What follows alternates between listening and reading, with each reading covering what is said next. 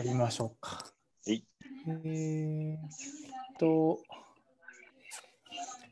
はい、じゃあ、今日はインターナショナル・ジャーナル・オブ・モレキュラー・サイエンスっていう、先生、この雑誌で聞いたことある？いや、ないですね。これなんかね、最近ね、よくこの MDPI っていう雑誌がたくさんなんかあって、結構日本人でもなんかエディターになってたりとか、なんかいろいろあるよね。なんかすごい。ジャーナル・オブ・メディカルなんとか JMI か、なんかあんねん。なんか最近オープンアクセス系でなんかやったらあって、なんかやたらレビューとかもこういうの。あ、そうですね。なんかありますよね。ジャーナル・オブ・そう、メディカルなんとかですね。でも、なんか、一番最初なこれなんかハゲタカ系なんかなとかって思ってんけど、結構まあこういうね普通によく知ってる先生とかもこうやって出したりとか、まあ結構、まあレビューとかもあって、俺もこの間レビュー論文を書いたりとかしてんけど、なんか、普通になんかみんな日本人の先生もやったりとかしてるので、まあ新しい、まあ、タイプの雑誌として。まあこれあるんかなっていう感じではあるんやけどね。で、まあとりあえず今回この神戸大学のね先生のファーストオーサーが森先生でコレスポンディングオーサーが栗本先生って言って、もともと大阪医大にいはったりとかもしてね、今は神戸大学に移らはったみたいやけど、もともと神経眼科っていうか、まあよく視神経損傷モデルのオプティックナーブインジャリーモデルでいろいろ前から研究されている先生で。まあそれの話で、まあ、これを選んだ一つの理由は、まあ、いかにもなんかこういうパスウェイとかこんなん出てきたら結構まあ、若い先生とかねやっぱすぐなんか苦手っていうかよう分からへんなとかって思ったりとかすると思うので、まあ、そういうのをまあ、どうやったら読んでったらいいかなっていうのをうまく解説できたらいいかなと思って、まあ、そういうのも、まあ、踏まえてこの論文をちょっと選んだっていう感じですね。でまあ、いつも言うように、まあ、やっぱり目的とコンクルージョンがやっぱりしっかり似るっていうのがやっぱり論文を読むときに一番大事で、で今回の目的は、この DMF やねフマル酸ジメチル、まあ、いわゆる MS の治療薬が、まあ、もちろん MS に対しての治療薬なんで、まあ、その有効やってことやけど、このオプティックナーブインジャリーの、まあ、いわゆる視神経炎のモデルっていうか視神経損傷モデルに対して、まあ、どういうふうなパスウェイでじゃあ聞いてんのかとか、まあ、そんなんをいろいろちょっと検討しますと。でその中で特にこの NRF2 HO-1 パスウェイに注目してみて、まあ、そういうのが実際動いてるのかどうかとかっていうのをまあ見ようというのがパーパスで、コンクルージョンとしてはまあ予想されたようにこの DMF は NRF2 HO-1 パスウェイを介してこの RGC ね網膜神経節細胞のまあ生存にまあ関与していたと、でポジティブな方向で関与していたっていうことですね。で、まあ、こういう時にやっぱり分からへんのは、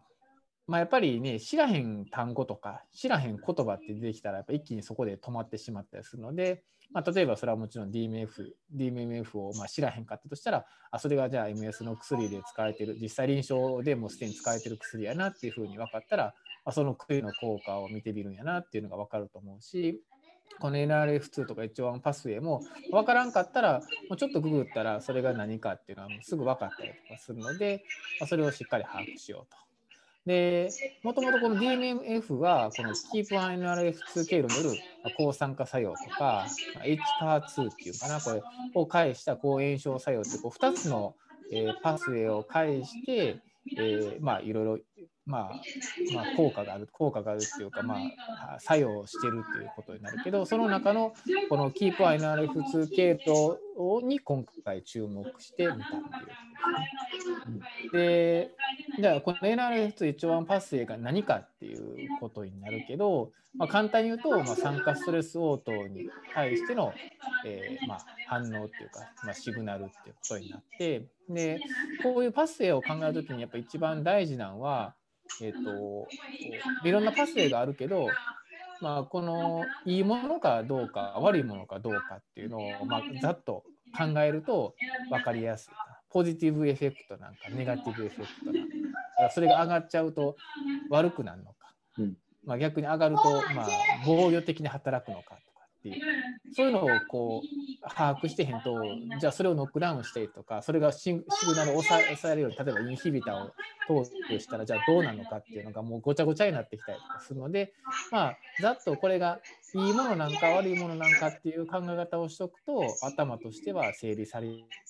やすいかな。で、まあ、結論で言ったらこれはいいものっていうことなのね。だからこれは NRF2 とか HO-1 がちゃんとこう出てるっていうことが大事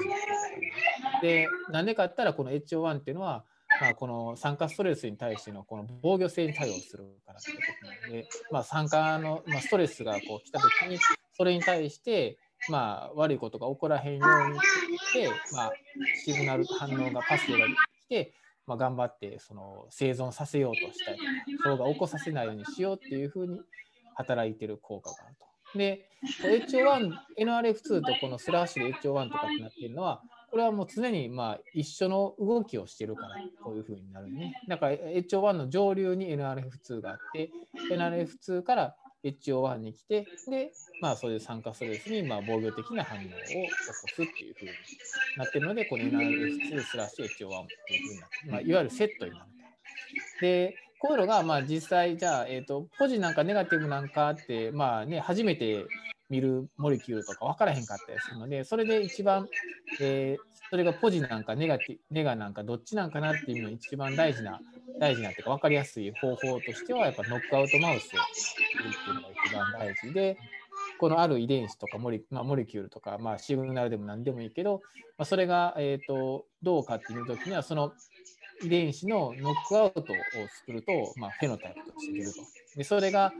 このマウスではストレス抵抗性が減弱してるっていうことなんで、じゃあやっぱりじゃあこれはストレスに対してその抵抗性を上げるのにすごく重要やっていうことが分かるから、何か分からへん新しい新規の、まあ、モレキュール分子が遺伝子とか出てきた場合は、そのノックアウトマウスがどういうフェノタイプを示すのか、例えばメールやったらどうなんかとかって見たら、すごくこうその遺伝子のファンクションっていうのが分かると思う。で、さっきこうキープ1っていうのが出てきたけど、キープ1はまあこの NRF2 とこれもいつもセットになって出てくるもので、で、キープ1はこの MEH2 ドメインに結合する NRF2 の抑制因子ということになって、で、ここでまた抑制とか、まあ、こういうのがまあ分かりにくくする一つの原因やったりするけど、基本的に普通は、NRF2 っていうのはまあ細胞質内にいると。で、キープ1でいつも結合していると。それがまあ言ったら何もない普通のまあ定常状態の時と。で、ただストレス条件下ではこれが、この HO1 パスウェイをこう働かせる必要があるので、 NRF2 がこのキープ1から外れて、で細胞質から核内に移動すると。で、核内に移動するってことは結局その後転写されて、まあ、新しくこう下流のシグナルがどんどん伝わっていって、で最終的に HO1 のパスウェイに行くので、まあ、核内に移動するってことはその、まあ、そのパスウェイがまあスタートしたというふうな、よく NF-κB とかでねあって、そこから炎症がっていうふうなのがよくあると思うけど、まあ、そうやって核内移行して、で、まあ、反応が始まるっていうことはよくある話なので、まあ、この NRF2 もそういうことで、まあ、作用していくというようなことになります。で、実際論文を見ていくと、じゃあこのまずは DMMF を、まあ、これマウスの実験で、まあ、投与しますと。投与して、じゃあ、このオプティックナーブクラッシュモデルで、じゃあ RGC がどうなるかというのを見てみたってことで、これはまあ、免疫染色のフラットマウントで免疫染色をしたのと、でそれをまあ統計学的に解析したってこと。これはまあね、いつもやってるように、まずは写真を見せて、それで数をいろいろ数えて、実際まあ統計解析できるようにこういうふうにグラフにしたと。なんか言って A も B も言ってることはまあ一緒っていうことでね。で、まあこのシャムっていうのがいわゆるオペはしていないってことですね。まあ、したようなふりをしているみたいな、まあ、例えば傷をつけるだけとかいう感じで、別にクラッシュまではしていない。まあ、そこまで、まあ、例えば摂取を持っていくけど何もしないとかいうふうなのがシャムっていうことですね。で、この場合シャムで DMFR を投与していないってことなんで、いわゆるオプティックナーブクラッシュだけをさせたらどうなるか。で、まあ、この TUBB3 っていうのが、いわゆるニューロンのマーカーなんで、まあ、あ、そうか。これはだから何もしてない状況なんで、いわゆるコントロールやと。コントロールやと、だから3000ぐらい細胞があるけど、そのクラッシュをすると、これが細胞が約半分ぐらい、ね、下がる。で、もちろんこの時は治療していないと。で、ここからまあ薬を入れて治療していくと、だんだんだんだんこの、ポジティブ細胞の数が増えてるってことなんで、まあ、細胞が死なずに、ちゃんと維持できてるということになると。で、こういうまあ薬系の実験で大事なのは、やっぱりこう、濃度依存性にどう変わるかって見るのがやっぱり大事で、これがやっぱり例えば100だけでしかやってないと、まあ、もちろんこういうのは結果としては見えるかもしれないけど、それがまあ言ったらどれぐらいのレンジで入っているのかってか分からないので、何でも薬でやる実験はやっぱり少なくとも何か所かポイントを置いてやるってことが大事で、特にこの実験系ではまあここが下がってると、多分だこれは毒性が出てるからかなっていうことになるけど、まあ、こういうことまで調べていると、あ、ここでまあ最大の薬効としてはあるんやなっていうことが言えるので、まあ、こういう濃度依存性に見ていくっていうことはすごくいうことになります。で、まあこれも前も言ってたけど、まあ、何でもこう論文というか、まあ示していくためには、まあ、こういうまずは画像とか、まあ、その細胞数とかそんなに見るけど、やっぱり一番大事なのはファンクションってことになってくるので、じゃあファンクションとしてもじゃあどうかって見ると、網膜神経節細胞のこの ERG で見てみると、まあ、これもシャムが、まあ、いわゆる何もしていない状態で、そこでオプティックナーブクラッシュをすると、まあ、そのこの振幅が下がると。で、まあ、DMF を投与するとそれが改善するっていうことになるので、まあ、画像的にも細胞が実際数ももちろん良くなってるし、ファンクション機能的にも良くなってるということなんで、まあ、やっぱり有効やという話になると。で、次はやっぱりこれの、まあ、今回の一番の論文の目玉である、いわゆるこれが NRF2 とか HO-1 パスウェイにじゃあ関与してるのかどうかっていうのを見たっていうことになるけど、でこの RBPMS っていうのがこれ RGC のマーカーで、まあ、それで見てみると、これがシャムで、これがビークルで、これが治療したやつっていうのがこの NRF2 のまあ発現が上がっていると。でこれが NRF2 でも HO-1 でもこうやって見えたし、でこれも同じように統計学的に解析して、このインテンシティのね、強度、まあ、蛍光強度でまあこう実際数値化して見てみてもやっぱりちゃんと上がっているということなので、まあ、DMFF を投与すると NRF2 と HO-1 パスウェイ HO-1 の発現が上がっているということが言えると。でただ免疫染色であんまりこうインテンシティでこういうなんていうかな、発現が強くなったとかっていうのはあんまり実はしなくて、免疫染色を見る一番の特徴は、まあ、ローカライゼーションね、どこに極在しているかっていうのを見るのが、まあ、免疫染色で一番免疫染色でしか見れないことなんで、それはね。だからこの場合で言ったら、まあ、本当はこれをコンフォーカルとかもっと強拡大とかにして、例えば、まあ後で出てくるけど NRF2 が細胞質内にあるのか核内にいってるのかとかっていうところまで見たりとかしてると、うん、あ、これ核内にいってたらやっぱり核内にちゃんといってる、要するにそれは活性化された状態やっていう話が言えるので。まあ、そういうのも見てる、まあ、これ実際見てるとなんか核のところにもね、なんか染まってそうにも見えるから。例えば DAPI とかね、ああいう核染色とマージさせて、じゃあどうかとかって見たら、うん、もっとその極材もよく分かったりするんちゃうかなっていうのはこれを見て思ったかな。うん、で発言の量だけで見るんやったらやっぱウエスタンが一番きれいに分かりやすいと。まあ、バンドを見たら一目瞭然なんで、うん、まあ、太いのか薄いのかですぐ分かるから、発言量っていうので見ようと思ったらウエスタンがやっぱ一番よくて、でこれも普通にね NRF2 のウエスタンだけをするんじゃなくて、こうサイトプラスミックフラクションとニュクレアフラクションとかで分けてやってるので、やっぱこういうのはすごく重要やっていうことになると。だからこういう極材が変わる、活性化してるかどうかによって極材が変わるようなタンパク、まあ、リン酸化とかにしてももちろんそうやけどそんなんも、リン酸化してるかしてないかっていうのをちゃんと見なあかん。ただ単にこのあるねタンパク発現が上がってるって言っても、それは全体が上がってってもリン酸化が別に上がってなかったらそれは活性化してないって話になるので、そういうのをちゃんと 見分けるってことは大事だったりとかすると。だからものレビューするときにこれちゃんと見てんのかなっていうときはそういうのをやっぱ指摘してちゃんとそれをフラクションに例えば分けるとかこういうふうに分けたりとかして、まあ、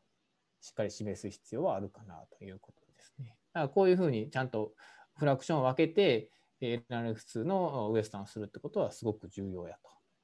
ということになります。で、HO-1もちゃんと上がってるし、まあ、DMF とするとこのパス性がやっぱり活性化されているねんなっていうことがこれを見ても分かるかなと。で、まあ今回の研究としてはまあここまでっていうところで、まあ、まとめると DMF 投与することでオプティブナーブクラッシュ後の RGC の生存をまあ構造的にも、まあ、機能的にもまあちゃんと改善することができたなんで、この機能もちゃんと見るっていうのはやっぱりすごく重要やということになります。で DMF によってまあこのキーパー NRF2 今後キーパーのことはまあ見てないけど、まああえて細胞質から核内移行しているってことはこれとの結合が外れてるってことは十分言えるかなと思うし、まあ、この経路の活性化によって、まあ、いわゆる抗酸化作用が働き、それによって神経保護効果をもたらしてるんじゃないかなっていう話になると。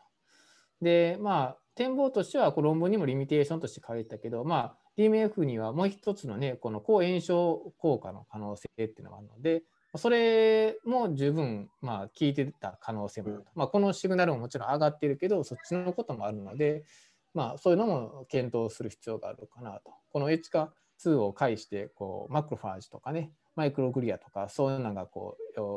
いろいろリクルートされたりとかして余計悪くなったりとかしてるので、この DMF を投与するとここがくっついて、で、まあ、この下流のシグナルが働かへんようになったりとかするので、まあ、抗炎症効果が出るというようなメカニズムなんやけど、まあ、そこは今回見れてないので。そういうのを見ていくともっとより DMF がどういうふうにして、まあ、こういう視神経障害の、まあ、改善に、働いているかっていうのが分かるかなということやし、まあ、今回はまあオプティックナーブクラッシュの、まあ、いわゆる外傷モデルみたいな感じやけど、まあ、緑内障とかね、まあ、レーバー遺伝性視神経症などのいわゆるそういう視神経疾患があるので、まあ、それに対しても、まあ、同じようなことで有効の可能性もあるので、そういうことについてもまあ検討していってもいいんじゃないかなということは、論文の中で述べられていました。以上です。ありがとうございます。ちょっとまあ、メソッドのところで疑問なんですけど、このオプティックナーブクラッシュっていうのはこう物理的なそのダメージってことですよね。これってちょっとなんかどうやって定量って定量的というかその標準化するというか、それは、まあ、俺もやったことないけど、まあ、普通はこれぐらいやったらこうやとかっていうところのもちろん本人の主義のばらつきはあるやろうね、どれぐらいでも挫滅させるんじゃん思いっきり、普通にこれって摂取を後ろの、まあ、いわゆるくぐらせて、はい、で視神経をってこう視神経を挟むねんね。そうなるほど。もうマウスの目ってね、もうちょっとやったらポンって出てくるね、脱臼すんねん簡単に、はい、だからもうすぐパッてつかめんねん。なるほどなるほど。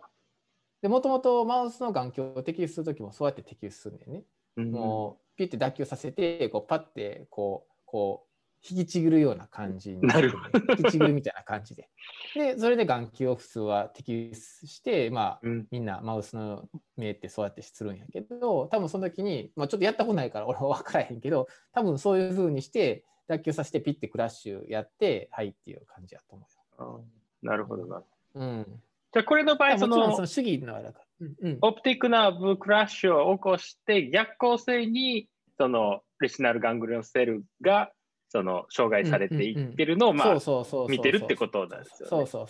そうそう。基本的にオプティックナーブクラッシュしてやっぱり網膜神経節細胞もやっぱ影響を受けたりとかする、そうですよね。なるほどなるほど。あとこう、はい、いいですか。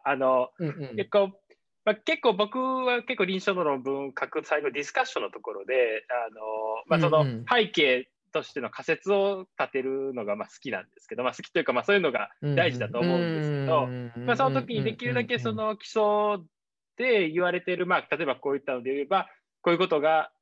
今回の場合は保護的に働くパスウェイですけど、逆にそのこういった刺激が死細胞死を誘導しているとかっていうパスウェイが結構報告されたりするじゃないですか。で、基礎的に実験で死細胞死、僕が見てるので例えばミュラーセルに対する刺激がその死細胞死を誘導するっていうのが、基礎で報告されてると。でただそれがそういうのがあるから臨床上でもそういった何かを刺激、今回の刺激っていうのが基礎のこの刺激と似てるから、死細胞死が誘導されて視力が臨床上で下がって見えるんじゃないかっていうような、推測はできるかなと思うんですけど、現実、実際そのパスウェイっていうのがどれぐらいの言ったら比率というか、こういったのがどれぐらい重要なものかってものによって違うじゃないですか。で今回ので言ったらこのパスウェイっていうのが、じゃあどれぐらい支配的か、例えばこの薬を使ったらどれぐらい例えば視力っていうすごく雑多な指標にまで影響を与えるものなのかどうかっていうのって、この先どういう研究が必要になるというか、今だと影響はあってそれをパスウェイ活性化させると減ると。でもじゃあこれを人にやったら視力か視野が良くなったりするというのにつながるのかっていうのは、もう薬としての治験をしないとわからないっていう感じですかね。だからそれをそうやね、だからなんていうか量もね、果たしてこれがどれぐらいの量かっていうのはちょっとわからへんねんけどね。例えばそういうとりあえず人とマウスの、だからよくマウスでなければ言ったらすぐ何でもね、先生もだから今質問したと思うねんけど、改善しましたと、めっちゃ改善したりするやん、マウスとかやったら当然ね。そんな改善してるんやったら、じゃあ例えばそれこそほんまにじゃあ緑内障の人で、じゃあこれ内服したら改善するんちゃうんって、そういう話やね。だからそうです、はい、同じようなパスやしな、それでこれでやって、このパスが動いてるんやったらそれでやってたらいいやん、なんでやらへんのみたいな話になってきたりするよね。でそれはね、やっぱもちろん最終的にはじゃあ、臨床研究をしないとあかんっていう話にどうしてももちろんなるし、あとはもうモデルが違うかったりするやんか。だってそもそもオプティックナーブクラッシュモデルがじゃあ今の実際の緑内障のモデルとどこまで一緒かって話、そうですね。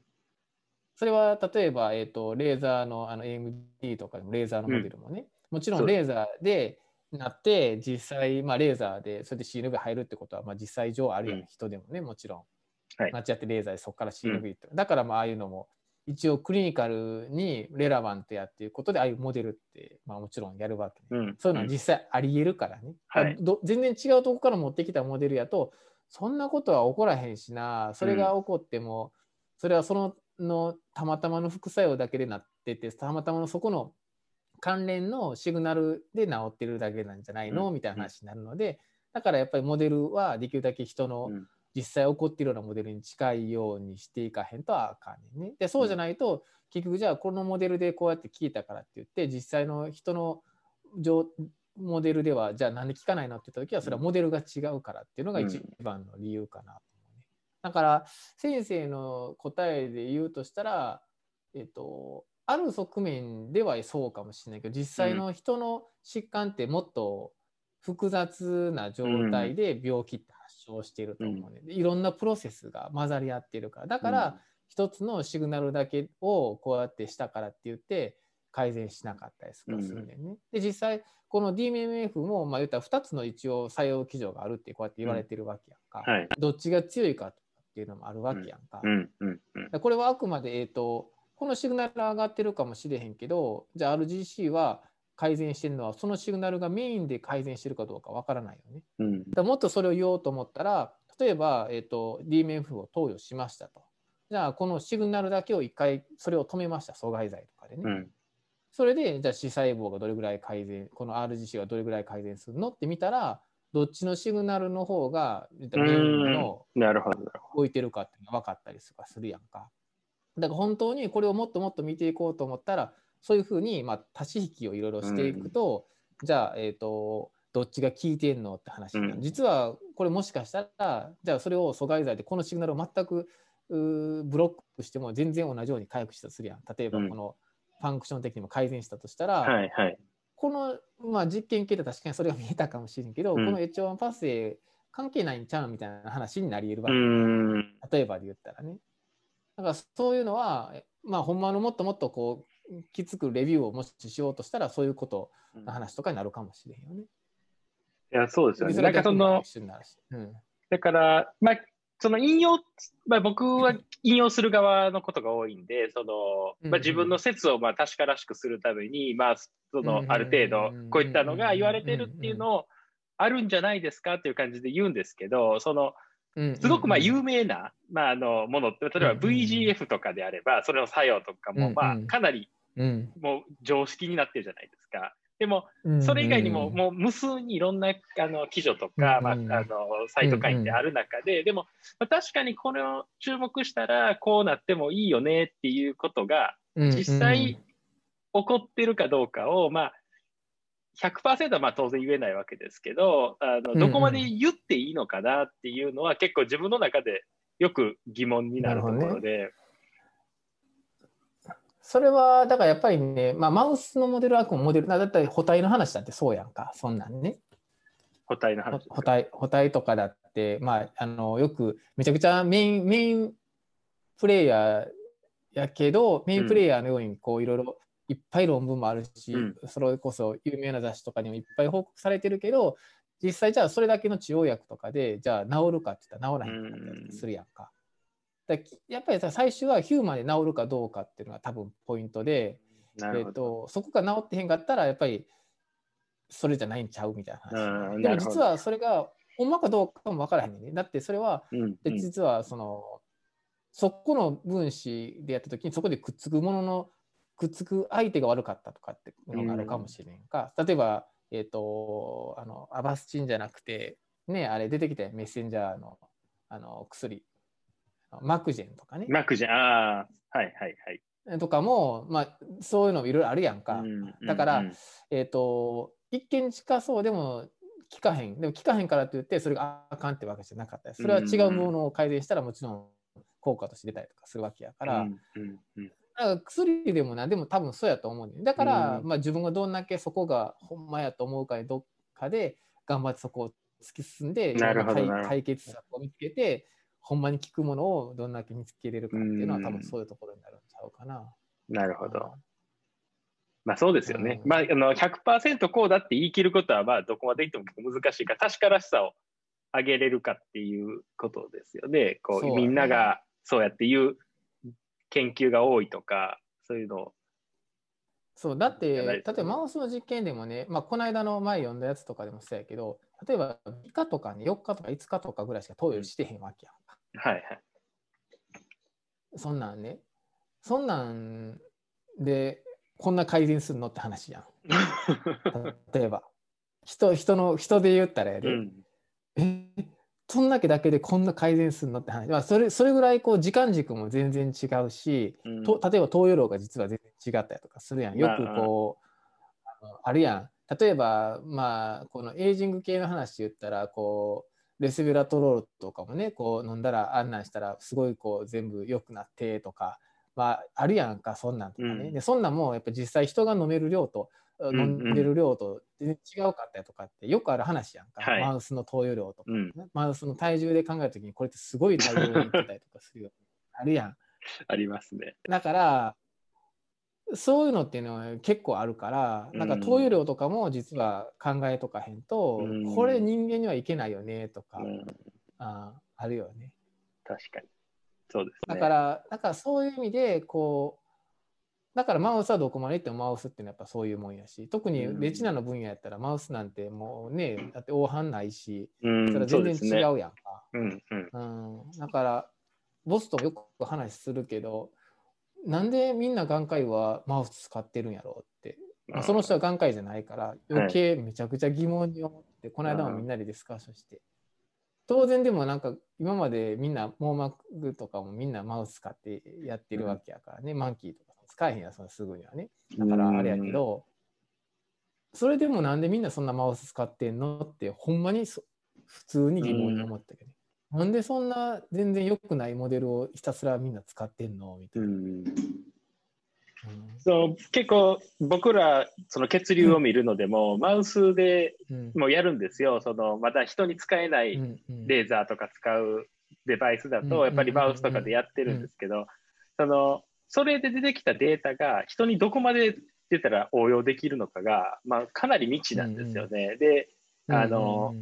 こんなんがあるマウスがやっぱり一番多いんでデータ量がマウスで見られるこれも人でもこれそうやろうとか言ってもなんかその、うんうん、ほんまみたいな黄斑ないし、うんうん、そもそも構造、うんうんまあ、3層血流3層とかは一緒ですけど、うんうん、でも、うんうんう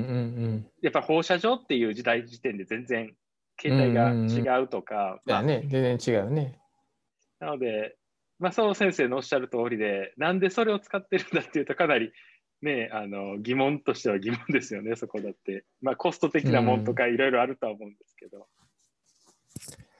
でもまあ遺伝子のことはねすごく分かってるやんかやっぱりね。